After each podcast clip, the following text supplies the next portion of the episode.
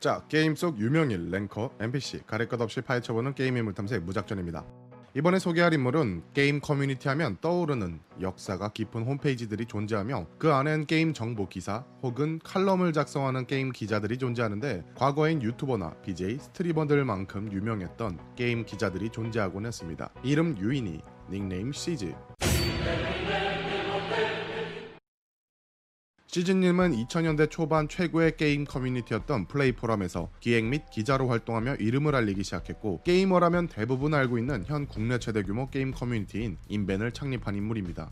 시즈님은 어릴 때부터 열혈 게이머로 게임을 무척 좋아했었고 그 시절 RPG 장르의 최고 인기 게임이었던 울티마 온라인에 한창 빠져 있었습니다. 거기다 당시엔 남자친구도 있었다고 하는데 그녀는 애인과의 데이트도 잊을 만큼 매일 게임만 했다고 합니다. 그래서 화가 난 남자친구는 시즈님이 애써 키워오던 게임 캐릭터를 그녀 몰래 삭제해버린 적도 있었죠. 이러면은 게임을 그만둘 것이라고 생각을 했었습니다. 하지만 결과는 달랐습니다. 시즈님은 남자친구와의 결별을 선택하게 되었죠. 게임을 정말 좋아했던 유저였기에 애인조차 그녀의 게임 사 랑을 막을 수는 없었습니다.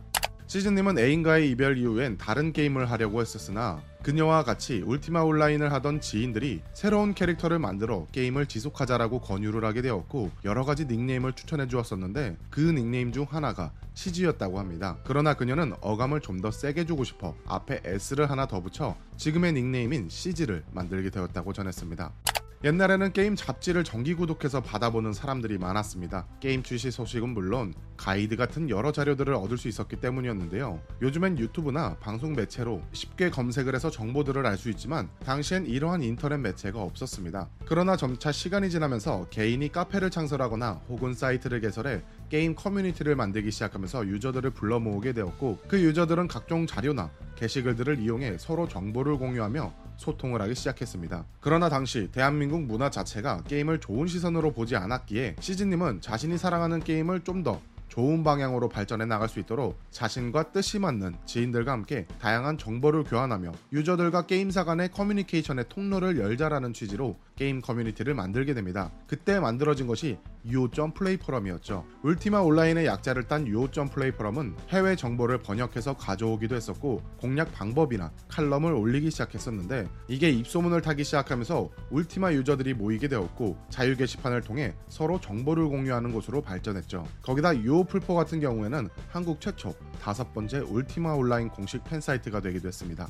대한민국의 온라인 게임이 성장하면서 게임 커뮤니티들 또한 자연스럽게 넓혀져 갔습니다. 이때 굉장히 많은 커뮤니티들이 생겨났었죠. 시즈님과 지인들이 함께 만든 플레이 포럼 또한 울티마 온라인에서 그치지 않고 홈페이지명 앞에 각 게임의 이름을 넣어 여러 게임을 다루기 시작했습니다. 아마 당시 국내에 존재하는 대부분의 온라인 게임들을 다 다뤘을 거예요. 그중 2000년대 초반 최고의 인기 게임으로 우뚝 선 NC소프트의 리니지는 시즈라는 닉네임을 많은 유저들에게 알려지게 만든 게임이기도 합니다. 시즈님은 직접 게임을 즐기면서 느낀 점과 문제점들 을 유저들에게 공유하는 기사를 쓰기 시작했고 게임 기자를 모집하기도 하며 각 서버의 사건 사고를 다루기도 했습니다. 그중 게시물의 조회수가 가장 잘 나온 지존들의 인터뷰가 유명했죠. 각 게임의 서버마다 유명한 유저나 랭커들을 취재하며 일반 유저들은 잘 모르고 있던 고인물들의 정보를 제공해주기도 했습니다. 특히 리니지 하면 떠오르는 대부분의 유명인들을 취재하면서 닉네임 시즈를 기억하시는 분들이 꽤나 많이 생기게 되었죠.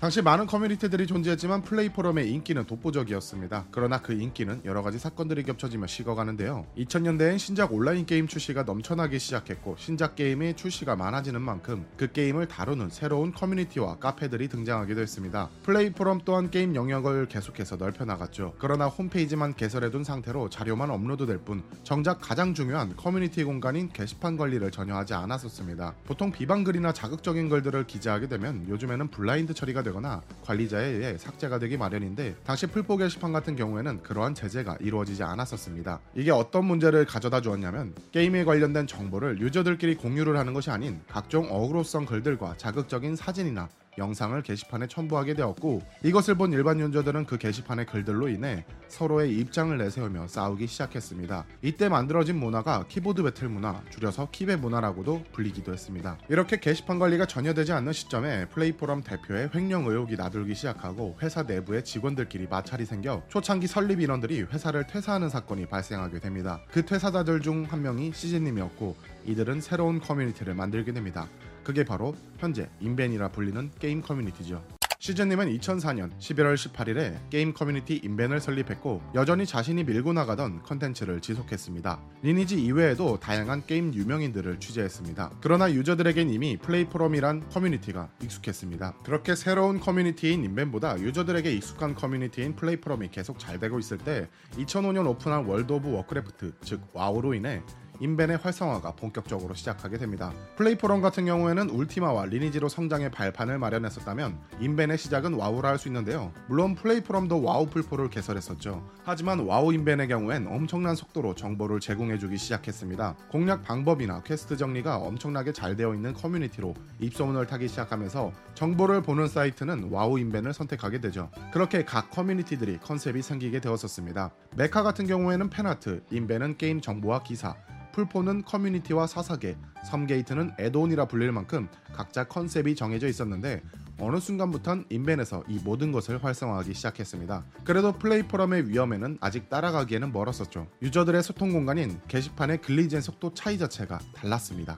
하지만 커뮤니티 게시판 관리를 전혀 하지 않고 있던 와우 플포에선 매번 유저들끼리 게시판의 글들로 싸우고 있었고 어느 순간부턴 현금 거래를 권장하는 기사들을 쓰기 시작하면서 현금 거래를 유도하는 중개 사이트를 만들기도 했습니다. 플레이 포럼의 이미지는 점점 안 좋아졌지만 이럼에도 불구하고 유저들이 와우 플포를 끊을 수 없었던 것은 성지순례 문화 때문이었습니다. 그러나 인벤의 라이벌로 자리했던 플레이 포럼에서 유저들끼리 서로 게임을 가지고 비교하는 싸움이 발생하면서 인벤을 찾는 유저들이 더 많아지기 시작했습니다. 거기다 와우 플포를 찾는 대표적인 이유인 유저들의 소통 공간과 사사계 등 오랜 정보들이 담겨져 있던 글들을 운영진들이 사전에 공지 없이 삭제를 해버리기 시작했고 갑자기 커뮤니티 사이트를 리뉴얼 해버리게 됩니다. 이때 유저들은 이전의 글들을 다시 원상 복구해달라고 문의를 했었지만 그냥 무시해버리는 모습을 보였고 이때 와우 플포 유저들이 죄다 인벤으로 넘어가는 사태가 벌어집니다. 유저들의 추억이 고스란히 남겨져 있던 곳이었는데 싹 다 사라져버린 아쉬운 커뮤니티가 되어버렸죠.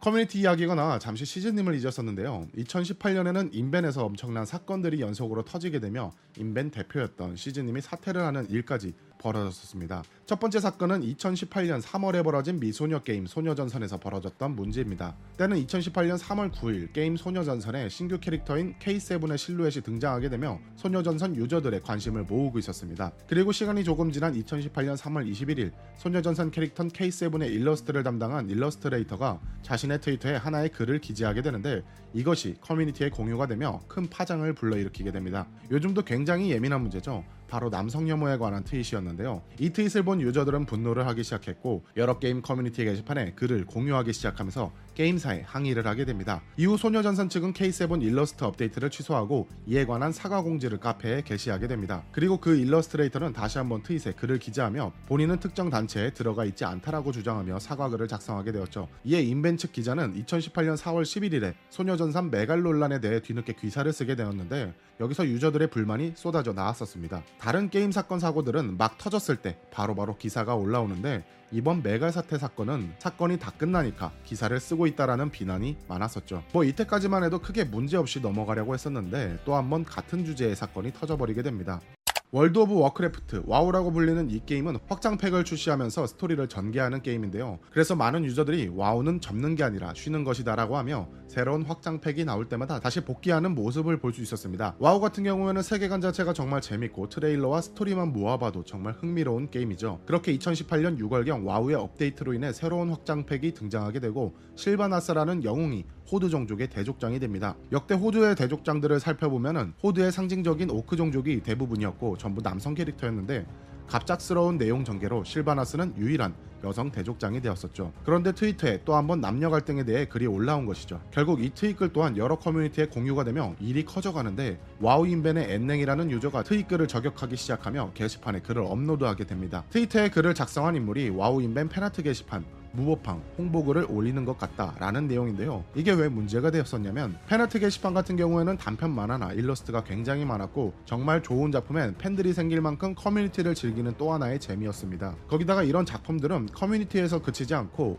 블리자드 코믹 마켓인 무법항에서 창작물을 판매를 할 수 있었습니다. 이 저격글로 인해 와우 인벤은 그야말로 난리가 나기 시작했습니다. 특히 작품을 좋아했던 팬들의 배신감은 말할 것도 없었죠. 그래서 이날 커뮤니티 게시판에는 메갈 일러스트레이터는 걸러야 한다. 좋아하는 작가였는데 너무 실망스럽다 등등 수많은 게시글들이 올라왔었고 반대로 저격글을 하는 작성자는 일베충이 아니냐 일부러 어그로를 끌려고 저격을 했다 등 팬아트 작가를 변호하는 글들도 생기기도 하면서 유저들끼리 싸움이 시작되었고 진정한 키보드 배틀이 시작되었었습니다. 당시 엔냉이라는 유저는 총 3개의 게시판에 글을 올렸었습니다. 와우 인벤 자유 게시판과 사건 사고 게시판, 그리고 히오스 인벤 자유 게시판. 그런데 그중 사사게에 올린 게시판의 글이 인벤 게시판 관리자에 의해 삭제가 돼버립니다. 추가로 사사게에 있는 논란 글들이 매우 신속하게 삭제되기 시작했죠. 이때까지만 해도 유저들끼리 싸우는 모습이 과도한 욕설 및 패드립이 난무했기 때문에 이것을 막기 위해 게시판의 글들을 삭제하며 중립을 유지하려는 모습을 보였었는데 우루카이라는 유저가 또 한 번 게시글을 작성합니다. 자신이 쓴 메갈 관련 글들은 삭제가 되고 있는데 일베 관련 게시글들은 삭제가 되지 않고 있다라는 내용이죠. 그리고 인벤 관리자는 우루카이의 게시글에 이러한 댓글을 남깁니다. 여태까지 게임 사건에 관련되지 않은 글들은 규정에 따라 삭제를 해왔기 때문에 무법항 관련된 내용들 또한 규정대로 처리를 한 것이다 라는 내용이었죠. 하지만 이 댓글은 유저들의 분노를 더욱더 증폭시켜 주었습니다. 관리자도 메갈이다 라는 의심을 품게 됩니다. 결국 사건의 강도가 점점 거세지자 커뮤니티를 오랫동안 즐기던 유저 중 한 명인 마이크 모하임이라는 유저가 사사계 메갈 사건 대충 정리라는 제목으로 여태까지 벌어진 일들을 단편적으로 정리한 글을 게시하게 되었고 무슨 상황인지 잘 모르던 유저들도 이제서야 상황 파악을 하기 시작하며 관리자의 대처 방식에 대해 불만들을 쏟아내기 시작했습니다. 그리고 이 게시글은 엄청난 조회수와 추천글로 기재되기도 했었죠. 운영팀 역시 이 상황을 인지하고 해당 관리자의 댓글을 삭제하며 2018년 6월 1일 공지로 1차 사과문을 기재하게 됩니다. 모든 사태를 파악하고 그동안 소홀했던 부분들을 정리하겠다라는 내용과 인벤은 메가를 지지하지 않고 여성 우월주의도 반대한다. 삭제된 글들을 전부 복구하겠으며 새 관리자를 임명할 것이고 기존 관리자는 대기발령과 노무사를 불러서 징계할 것이라는 약속의 글이었죠. 유저들은 훌륭한 사과 글이니 기다려보자라는 반응과 무조건 대표가 나와 여태 모든 사건들에 대해 사과하라는 반응으로 나뉘게 되었었는데요. 그러던 중 사과문 댓글 3번에 기재되어 있던 헤비 업로더들에게 합당한 보상에 대해서 또 문제가 터지게 됩니다. 헤비 업로더란 게임 기자들보다 빠른 정보를 유저들에게 제공해주는 유저로 정보 게시판의 지분율이 80%가 넘을 정도였습니다. 그래서 당시엔 기자들보다 와우를 즐기는 일반인 유저들 입장에선 헤비 업로더들에게 좋은 인식을 가질 수밖에 없었죠. 하지만 이런 헤비 업로더들에게 충분한 보상을 준다 했으나 헤비 업로더들 중 한 명인 장미저택이라는 유저가 남긴 댓글엔 헤비 업로더들에게 합당한 보상이 고작 만원짜리 문화상품권 두 장이었죠. 그리고 이 댓글로 인해 인벤의 본질적인 문제까지 거론되기 시작했습니다.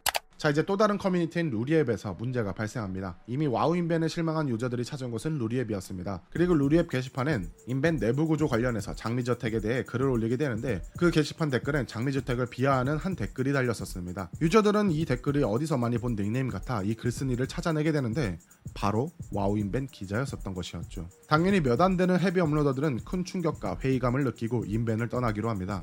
그런데 여기서 끝이 나지 않고 이번엔 폭로까지 터져버렸었죠. 이 글 또한 와우 인벤 유저들이 제일 많이 정착된 루리웹에 게시된 글입니다. 내용을 요약하자면 자신은 인벤에서 오랫동안 일을 했던 직원이고 인벤이라는 회사 내부 사정을 폭로한다는 글이었습니다.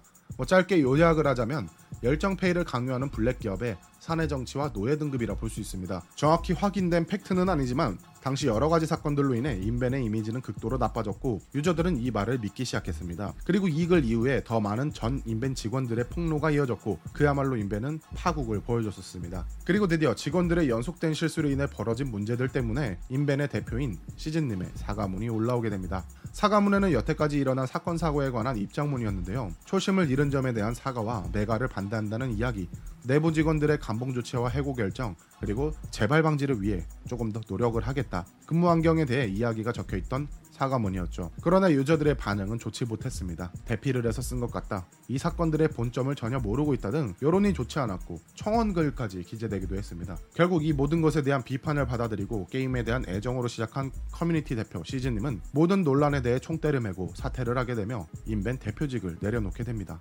대형 게임 커뮤니티 인벤의 유인희 대표님은 좋지 않은 결말로 끝나게 되었지만 게이머들에게 인벤은 2004년 커뮤니티 개설부터 각종 게임 전문 웹진과 방송국 그리고 70개 이상의 게임 커뮤니티를 운영했고 당시 인벤의 1일 방문자 수는 140만 명, 페이지 뷰는 약 1억 2천만을 달성까지 하는 등 좋은 성과를 보여주기도 하며 국내 게임 커뮤니티 원탑 자리를 지키고 있었고 각종 게임 리그를 열기도 하며 유저들에게 볼거리를 제공해주기도 했죠. 아무렇든 게임 산업 발전에 많은 기여를 한 회사이기도 합니다. 그리고 시즈님은 2016년 인벤 글로벌이라는 해외 커뮤니티까지 개설하며 기존에 있던 국내 자료들을 번역해 해외 유저들에게 공유를 하기도 했었습니다. 시즈님 관련으로 더 많은 것을 이야기했어야 하는데 아무래도 커뮤니티의 창시자이다 보니까 이야기가 커뮤니티 사건 사고로 흘러가게 되네요. 커뮤니티 관련은 더 많은 사건 사고들이 있었지만 최대한 시즈님에 관련된 내용을 이야기하고 싶어 대표자 퇴사 관련으로 소개하게 되었습니다. 현재는 해외에 거주하시면서 국내에 한 번씩 들리시는 걸로 확인됩니다. 아마 리니지나 와우로 하셨던 분들이라면 한 번쯤은 다 들어봤을 법한 게임 기자 시즈님을 다시 한번 추억해 봅니다. 그럼 이번에 소개한 인물은 게임 커뮤니티의 대표적인 인물 시즈님이었고요. 추가 정보가 있다면 댓글로 공유해 주시면 감사하겠습니다. 그럼 다음 영상에서 뵙도록 하겠습니다. 감사합니다.